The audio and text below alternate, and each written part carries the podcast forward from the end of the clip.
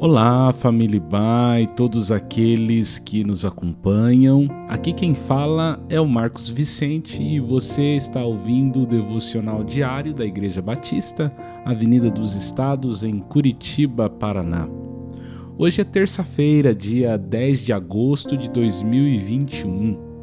O tema geral das nossas meditações nesta semana é família.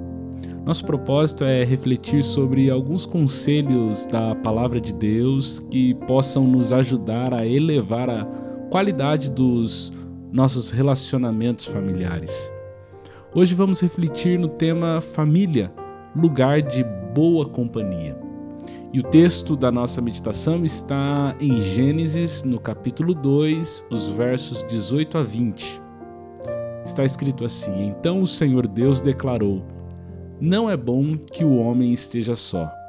Farei para ele alguém que o auxilie e lhe corresponda. Depois que formou da terra todos os animais do campo e todas as aves do céu, o Senhor Deus os trouxe ao homem para ver como este lhes chamaria. E o nome que o homem desse a cada ser vivo, esse seria o seu nome. Assim o homem deu nomes a todos os rebanhos domésticos, às aves do céu e a todos os animais selvagens. Todavia, não se encontrou para o homem alguém que o auxiliasse e lhe correspondesse. A solidão tem sido um problema cada vez mais comum em nosso mundo. Ainda que as distâncias se encurtaram com as facilidades de transporte, mesmo com toda a tecnologia que facilita a comunicação, ainda há um sem número de pessoas sofrendo pelo sentimento da solidão. O teólogo alemão Paul Tillich cunhou uma expressão de nome solitude, que é o ato de um isolamento voluntário. Isso existe mas é completamente o oposto da solidão, que é um sentimento imposto, não desejado. É o sentir-se esquecido, desvalorizado, abandonado e desamparado. Sentir-se assim é muito ruim, e é ruim porque não faz parte da natureza humana. Olhando para o ensino das Escrituras, aprendemos que não fomos criados para a solidão. No texto que lemos, é o próprio Deus Criador que diz: Não é bom que o homem esteja só.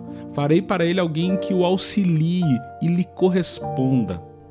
E é desta constatação que nasce a família no projeto de Deus. A família é um lugar de boa companhia, é um lugar de convívio íntimo e de companheirismo. É na família que nós encontramos auxílio e somos correspondidos.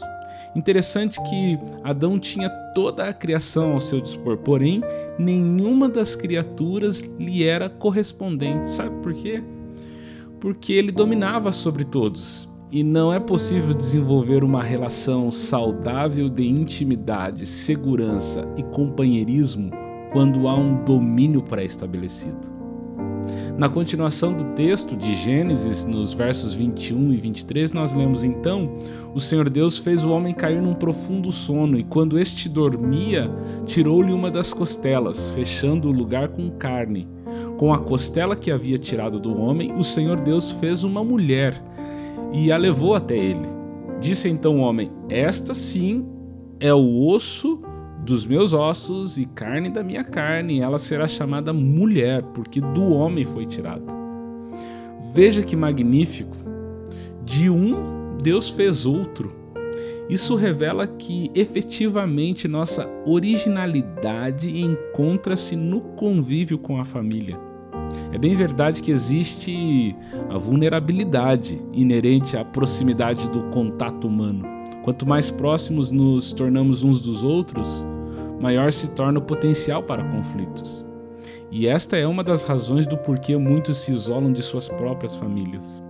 Contudo, conforme a ilustração que Jesus contou, conhecida como a parábola do filho pródigo em Lucas 15, vemos que quando o filho mais novo, rebelde, cai em completa desgraça, é para o convívio da família que ele pensa em retornar. A salvação que Deus nos oferece por meio de seu Filho Jesus Cristo tem o propósito de restaurar o projeto original de Deus na criação. Isso significa também que Deus deseja abençoar cada família para que ela seja reconhecida por nós como este lugar abençoado e feliz, um porto seguro para onde podemos sempre retornar, um lugar de acolhimento, de proteção, de misericórdia e graça. A família é um lugar de estar em boa companhia. Que Deus nos abençoe assim no convívio de nossas famílias.